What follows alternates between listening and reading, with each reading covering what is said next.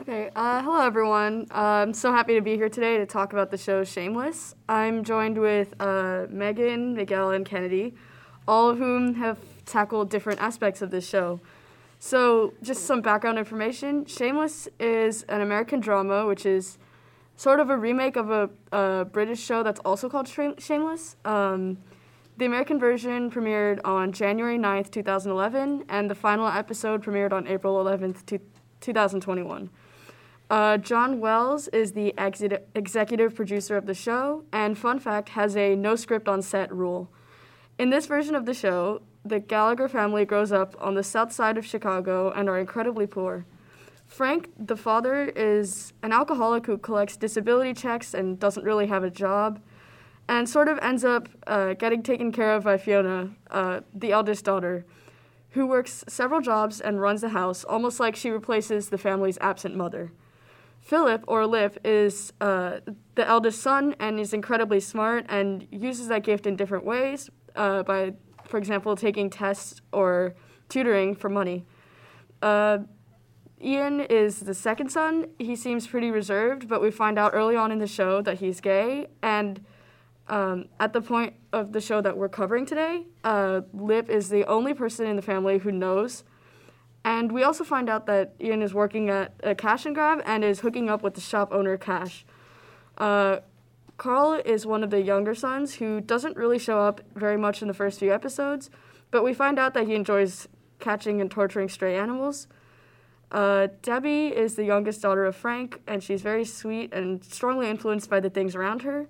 And finally, there's Liam, who's sort of still just any normal toddler at like the beginning of the show, not really having very many like defining personality traits. So for today, our group is mostly just focusing on the first episode and potentially the first few episodes. And I'm going to start by introducing you guys to Megan, uh, who has a little prepared about the negative nar- narrative. Yeah. Uh, hello, everyone. My role is the narrative role, and I'll be talking about the Todorov's narrative theory in the show Shameless. Todorov's uh, definition of the five narrative states are equilibrium, disruption, recognition of disruption, repair, and lastly, the new equilibrium. The equilibrium, or should I say the world and or environment at the beginning of the show, has got to be one of the most unique openings to a show in my eyes because in Shameless, these kids have such a great mindset on how to keep their household very organized, and they all pitch in in helping around the house. The Gallagher family are made up of six siblings living in a low income neighborhood in Chicago, with only depending on themselves to make money to cover up all the housing bills and the food on their table. With both their parents, Monica and Frank, neglecting all of them and leaving them to feed themselves, the six siblings are basically being raised by their eldest sibling, Fiona, who is in her early 20s. As we can already tell, Shameless's equilibrium isn't the best example of the American dream. This has provided enough information on their whole storyline.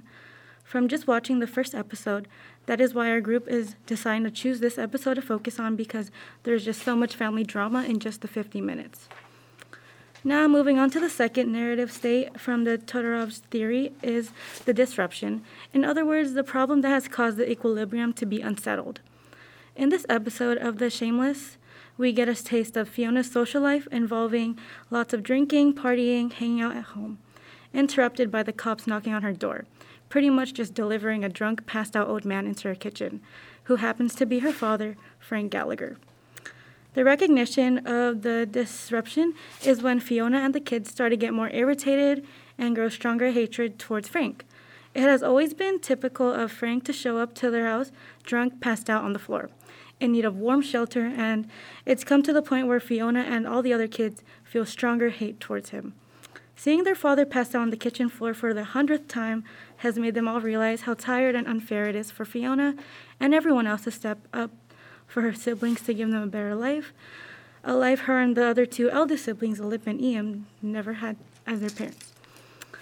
The fourth state of narrative is the repair, the repair comes from each of the siblings becoming more and more done and unremorseful with Frank, especially if his everyday goal is to beg his kids for money, drink, and do drugs. Knowing that Fiona has neglected was neglected as a child and left with all the responsibility of taking care of her younger siblings, she tries to repair the family's disruption of Frank's ignorance by trying to m- remind the children that they were a terrible parent. Although it is also their mother, Monica's fault, they mostly just blame Frank for more of it because Monica ran away from the family in the past and she just left Frank all alone to take care of the family. And obviously, we know that he has failed to do so. Fiona reminds her younger siblings about the past of being left to survive on their own by Frank and threatening all of their lives, living lives with being taken into the foster care by CPS. With the acknowledgement, Fiona is not exactly teaching her younger siblings to hate Frank and Monica, but she is teaching them not to trust them exactly. And if they beg, and if their parents beg for favors and forgiveness, they choose not to forgive them. And they they have to encounter that they they're choosing selfishness over stepping up to the, take care of their own children. The last but best state in Todorov's negative narrative theory is the new equilibrium. The new equilibrium focuses on the repair and finding out if the repair actually worked or not to create a more balanced world for the main characters towards the end of the show. I don't necessarily think that the repair worked because when it comes to Frank and his kids, they all tend to just let him be and just be himself as the same drunk self around the house because he would always just find himself coming back to the Gallagher house, and no matter how many times they say no and lock the doors. At the end of the episode, the first season, the show ends with Frank on the floor, like usual, just passed out drunk once again, while everyone is eating breakfast at the dinner table. This has started to become a regular Gallagher thing, and these kids are used to seeing their father either drunk, passed out, or awake and asking his kids for favor. It's become their new normal until the day comes when they get the courage to finally kick him out officially. And that pretty much sub- sums up uh, my take on Shameless's interesting narrative.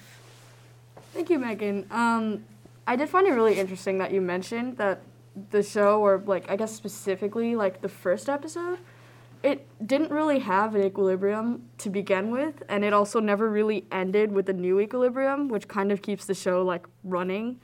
Um, and it's also like kind of just because the the Gallagher house is like so chaotic and is changing like basically hour to hour.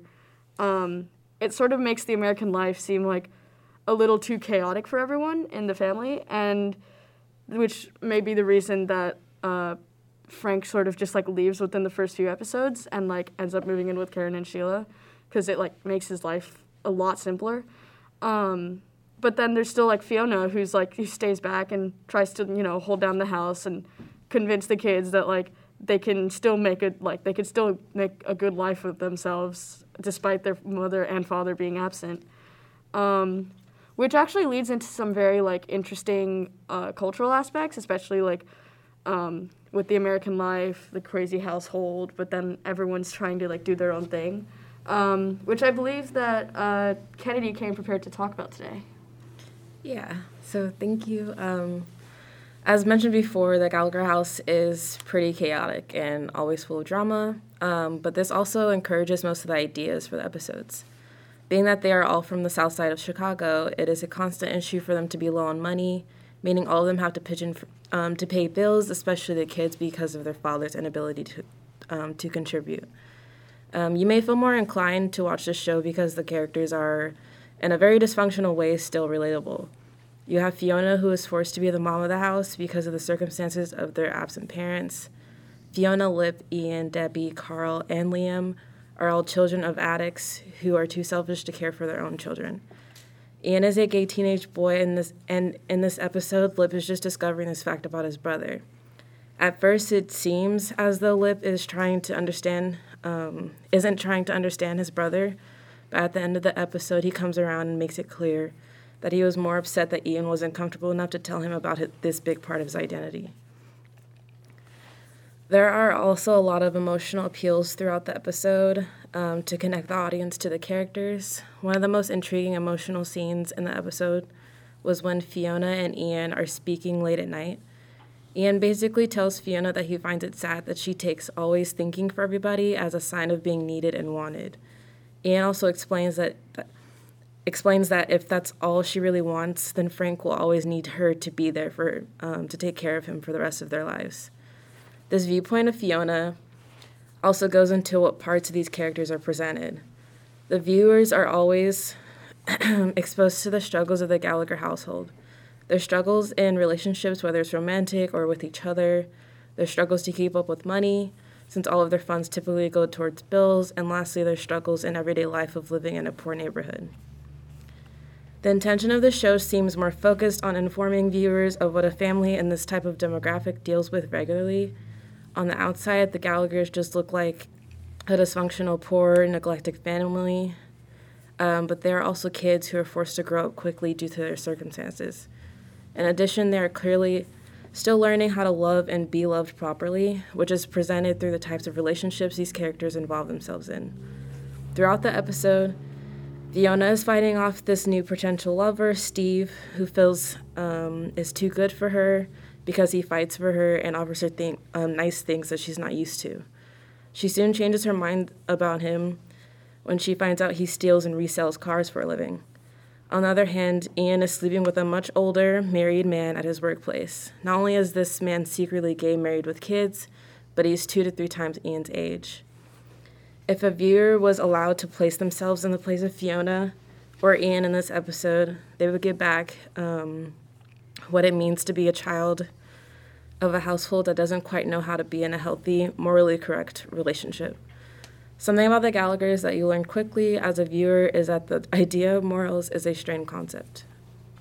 Thank you, Kennedy. It is um, like kind of that is also an interesting dynamic on the show. How um, I guess like the producer kind of tries to portray everyday life, but also like keep it in the most unusual and like bizarre kind of way possible. But it is interesting the the last point that you brought up about how um, the relationships that Fiona and Ian are in, and also kind of uh, Lip. Like we learn within the first few episodes that like Lip is like sort of in. I'm not really sure like what exactly happens there because I haven't really watched that much of the show, but um, they're kind of like in a weird like on and off sort of relationship with each other, and um, it isn't. It definitely doesn't seem like it's a very healthy relationship, especially considering that like within the first few episodes, like Frank moves into Karen's house, um, and so it kind of just makes things really complicated. Um, I also noticed it a lot with like the title sequence, like um, where like the one where they show like the the bathroom and sort of just people walking in and out and like doing various activities. Um, you can kind of tell like from there on that like a lot of uh, a lot of things that like the the kids do are kind of like things you wouldn't really expect to see in like a like some more stable household. Um, so yeah, that's like a very interesting thing to think about. Um, so next up we have uh, Miguel, who's going to be covering the visual aspect of the show. So, for it. Um, hello, my name is Miguel, and I am in charge of the visual a- visual aspect of the show of Shameless. And I think a very interesting side of the show is the characters and the character development, even seen in the first two, three to half of the season. Um, mostly seen physically, of like what the characters are doing. Um, it's like almost like the characters paint this forever moving background behind them. We see Lip always smoking, drinking, or even working and doing uh, school work done with like um, the SATs. Um, we see Fiona packing lunches, working multiple jobs, and even trying to have fun in the midst of all the chaos that she's in. And we just see um, the the younger siblings mostly just doing whatever they want, knowing that there's no parent around watching them. And this is only about the characters, but I really think the setting and where the show is even being uh, held really sculpts these characters into pieces. Uh, we were always in the raggedy streets of South Chicago, always uh, revolved around the Gallagher house.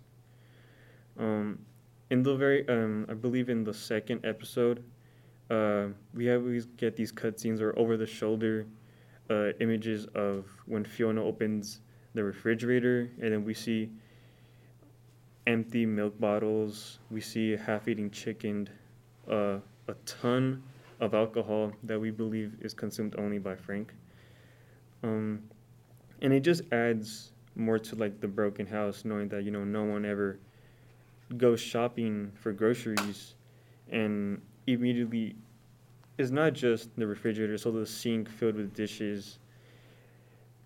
the bathroom scene of the very first episode is we see Liam taking out, um, dipping clothes into it. Um, we see sexual intercourse being done by Fiona and um, the lover. So it just really makes it just really makes it like very unpleasing, but like we see how this is like their normal. And we always get also um, various cutscenes, especially after um, an important scene is done. Um,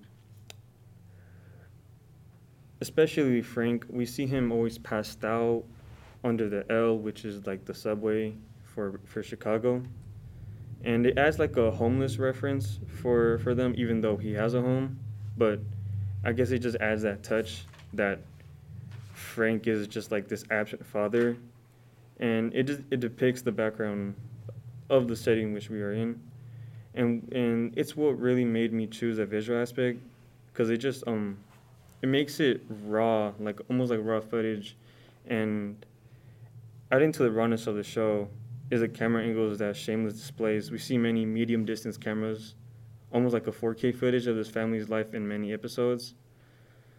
Another another um, angle is that characters are almost entitled to to certain angles. Like Frank, literally almost all, all the time is seen passed out, and then we get like a as if like a camera is strapped to his torso, facing his face, and each inch that he moves, the camera moves him. So it adds as if you can see what is happening or how he's, he's struggling to even get up, and and just like these these angles, the the setting, it just it just adds to what these family is going through and what they're just dealing with. Um, I really think the show does an amazing job on the visual aspects, and I feel like it's almost relying on the background. Not that the the rest of the show can go by itself, but where they are at and located, I can go on and on about how how the scenes help with the characters. Um, yeah, just you should definitely give it a watch if you're into Sorry. Um, no, you're all good. yeah, um, yeah, that's a bit for the uh, visual aspects of the show. Uh, thank you, Miguel. And uh, yeah, I did find that really interesting. One thing that I noticed that I actually didn't really think about until you started talking about, like, I guess, like the camera work in a sense, is like, um, specifically with like Frank and Fiona, I think. Those are like the two kind of main characters, like in the first episode, sort of the dynamic between the two of them is like really important. And I noticed that, like, whenever there's like a scene where like Fiona's sort of like the main person of the scene, like the camera movements are like really quick. They kind of like cut really fast because she's sort of like uh like I don't know, like rushing to get food or something or like making sure that everyone's like dressed properly or whatever it is. Like um, those movements are kind of quick. And I also noticed that like I watched like the first few episodes. Every time there's a scene with Frank and he's like drunk, um, the camera like the camera angles sort of change like randomly. They kind of like sway around all weird, kind of like making you kind of understand what his sort of state is and how he's sort of looking around everywhere like he might be confused or like very drunk. Um, but yeah, that's something that I didn't really even consider until like just now. So yeah, um, I think that's like an interesting thing to like remember is that Shameless is sort of um, as chaotic as it seems and as unlikely as it is to relate to very many people in the sense of having a six person absent mother, absent father, chaotic family um, has a lot of parts like like little sections of the show that are relatable like um, like Ian growing up like like as a person who's gay like in a uh, place that maybe isn't so accepting of it or like Fiona sort of like having to step up and take care of everyone while also trying to have her own life. Um, those kind of things. And it's it's a definitely a really interesting show to check out. So yeah. Thank you